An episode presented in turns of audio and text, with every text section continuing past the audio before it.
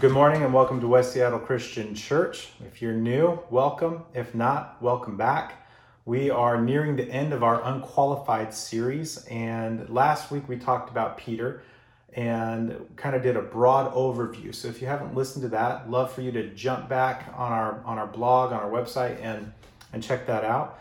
Uh, in that overview, we basically said that you're going to get discipled by someone or something. Um, whether you're being intentional about that or not. And more often than not, we aren't being intentional about it. And so we talked a lot about habits um, and practices that shape uh, our intent, what we do intentionally. And we looked at the life of Peter in a kind of a broad overview, bird's eye view kind of lens. Um, basically, I asked you to, to consider a, a really important question, which is to be what are you attentive to? To be attentive to what you love because what you love is going to shape what you desire and then that's going to shape how your life ends up. And so we said that misdirected love leads to misdirected lives. And so we want to pay attention to that. This week we're going to take more, we're going to kind of zero in and focus on one story that I think a lot of people are really familiar with when it comes to Peter um, and his relationship with Jesus. And so I want to pick up where we left off last week, talking about Peter in that little moment after uh, Jesus rises from the dead and when he ascends into heaven, in between those two things, there's this little encounter between Jesus and Peter, and it's in Matthew chapter 26 um, at the Last Supper. Before Jesus is sent to trial and before he died, we can read this little conversation, and it went kind of like this Jesus says, I'm going to have to suffer and die. And in verse 31, he says, Not only am I going to suffer and die, but you are all going to scatter and you're all going to disown me. And all the disciples are like, Never, no way. And Peter was like, Even if I die with you, I will never disown you. But guess what happens? If you fast forward and keep reading in verses 69 through 74, Peter disowns Jesus. Not only once, not twice, but three times and people are like, "Hey, aren't you one of aren't you one of the guys that was with Jesus?" And he's like, "Nope, not me." And then they're like, "No, you talk like him, you act like him." He's like, "No, it's not me." And he's getting more and more angry. By the third time, somebody asks him if he was one of Jesus's followers. He is raining down curses on the people who are accusing him of knowing Jesus. So, and as Jesus predicted, Peter hears a cock crow before he denies knowing Jesus the third time. So what I want to examine here today is how Peter would have felt. Could you imagine what Peter would have been feeling like doing what he said he never would do? And he and, and the text says that he went away and wept bitterly after that cock crowed because he knew that what Jesus said would come true did come true. Had he had he had been with Jesus for over 3 years he must have felt so much failure, so much doubt, uh, so much shame in that moment. When the pressure came, he failed Jesus. And in that culture, which was a shame culture, it would have been even worse because what he did would have been almost unforgivable to deny Jesus, especially in the way that he did it. And so when Jesus came back to life, let's imagine how he felt then. Probably one part excited and one part where he is just totally distraught. He is despairing inside, caving in. What does this mean for me? Is what he's thinking. He's like joyous at one at one at one um, in one way of thinking about it, and in another way he's like, "Oh my gosh, what's going to happen to me?" I denied him. This conflicting thing in Peter where he's happy, and also, what does this mean for me?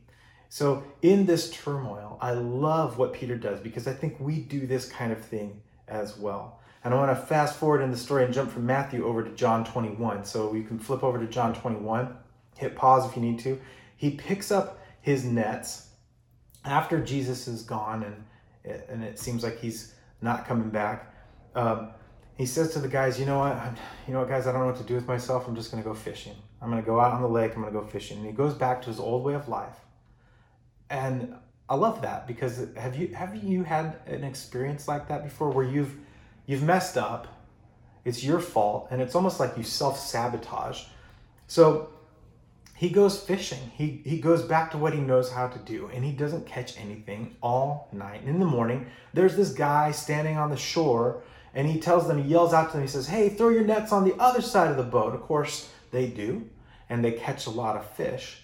And then John kind of wakes up from this dreamy haze, and he's like, says to the other disciples, uh, guys, uh, that's Jesus. That's Jesus over there. And it says that when Peter hears that, he basically he jumps out of the boat and it literally says they're 100 yards from shore, so a football field from shore. And he like Michael Phelpses it.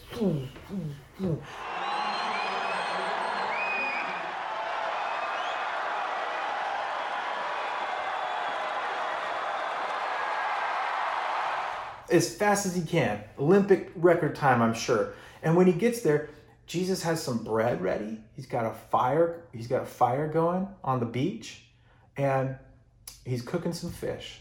And he says to them, one of the best verses in the Bible, John 21, 12, he says, Come have breakfast.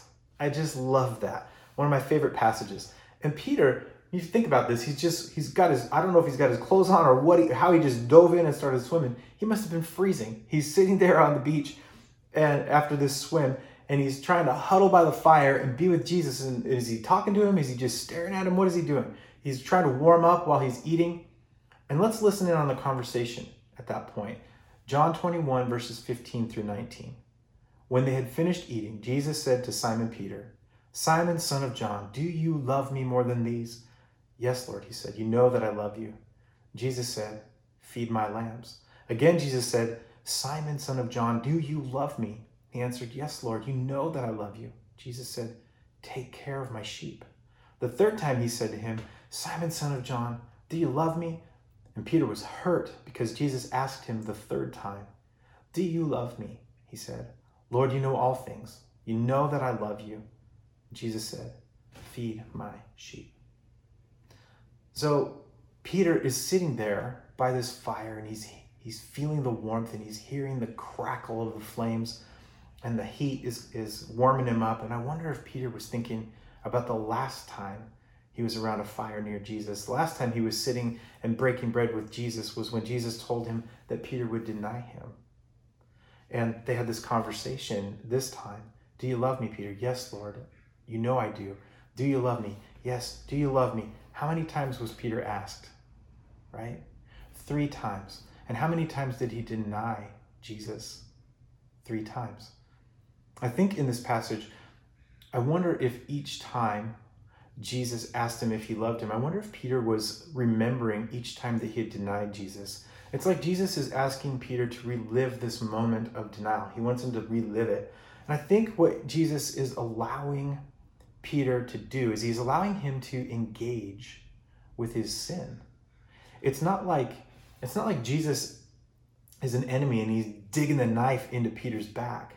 It's more like Jesus is a surgeon and he's trying to heal Peter and he wants to bring wholeness and healing and redemption. And so he has to cut some things out. There's a little bit of pain in there.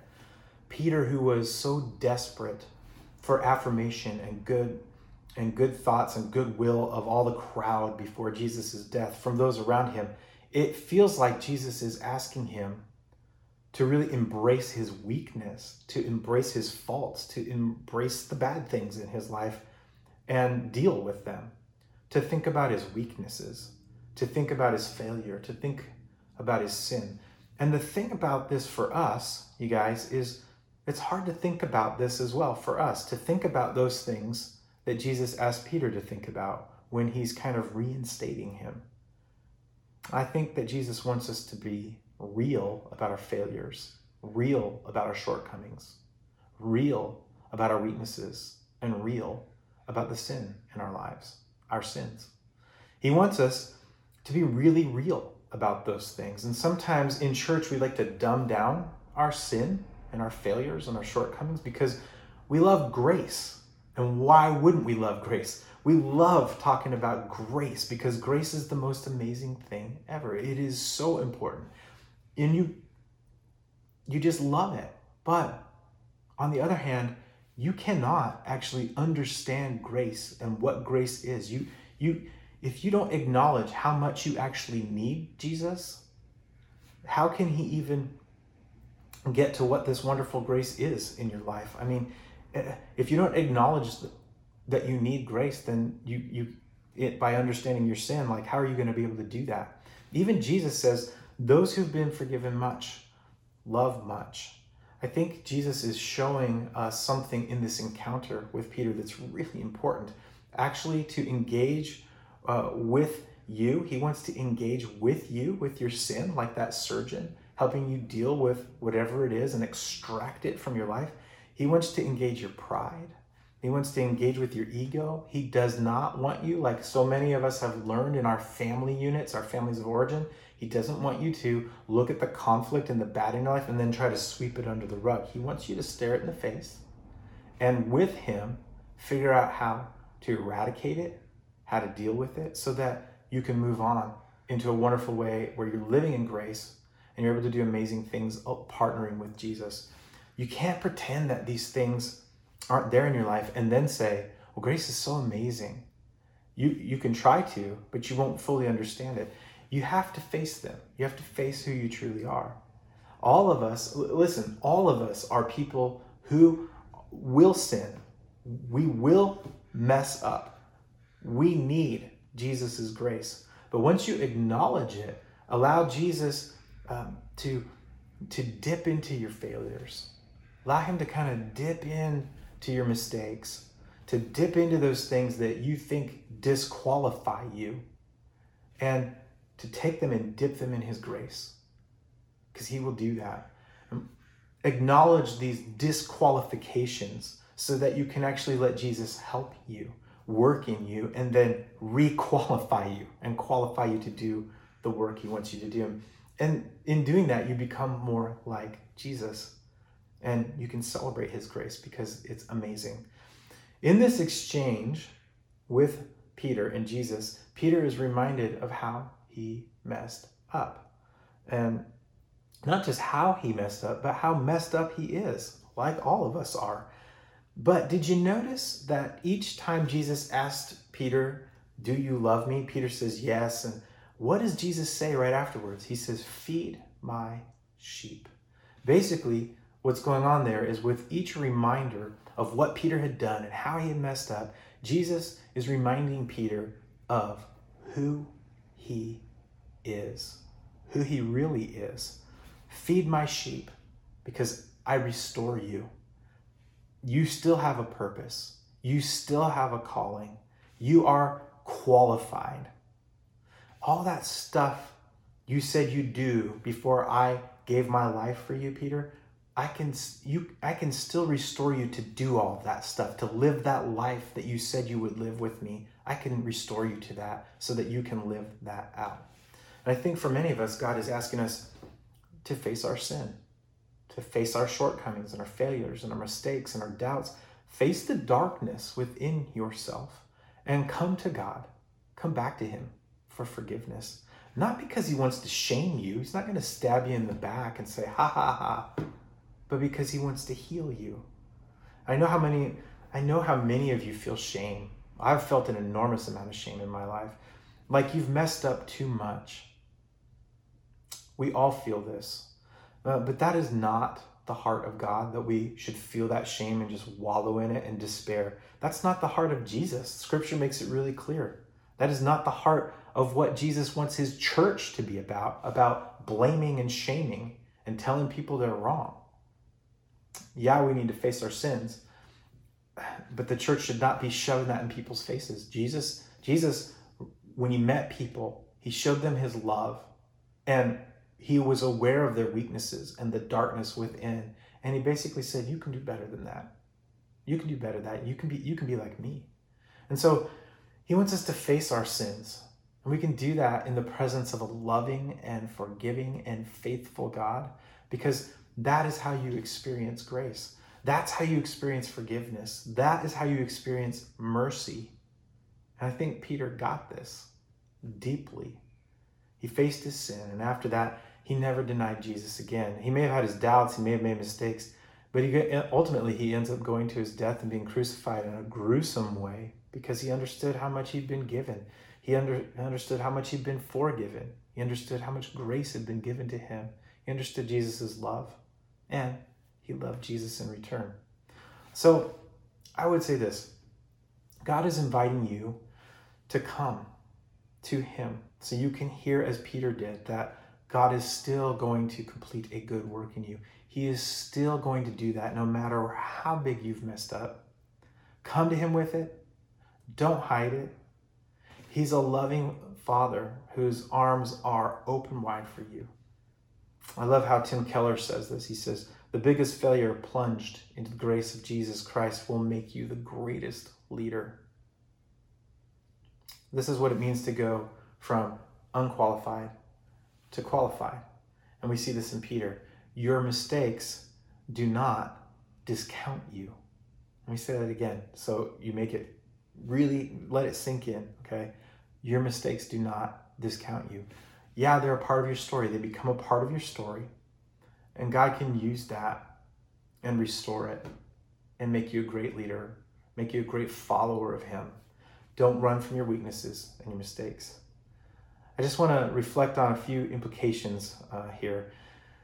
One is the importance of habits. We talked about that last week, how you can be like Jesus, become like him, and do the things that Jesus did. What is God asking you to do differently, or to do more of, or to do less of that helps you be more like him? So, what, what's he asking you to do differently? What's he asking you to do more of? What's he asking you to do less of? You need to understand that you can receive the Holy Spirit, and that if you've been baptized and call yourself a follower of Jesus and you are trying to follow him, know that the Holy Spirit is there. His presence is here, His Spirit is with you. He, and He wants to give you more of Himself to help you understand and to navigate that question of what does He want you to do different? What does He want you to do more of? And what does He want you to do less of? The last thing, the last implication is this, and it's a really simple one be open to God about your sin. Be open to Him about it. Tell Him what you've done. Tell Him what you're struggling with. Show Him the darkness within. He can see it anyway. Open yourself up to Him about your weaknesses. And when you do that, receive God's grace. Receive it. God's power is made perfect in our weaknesses.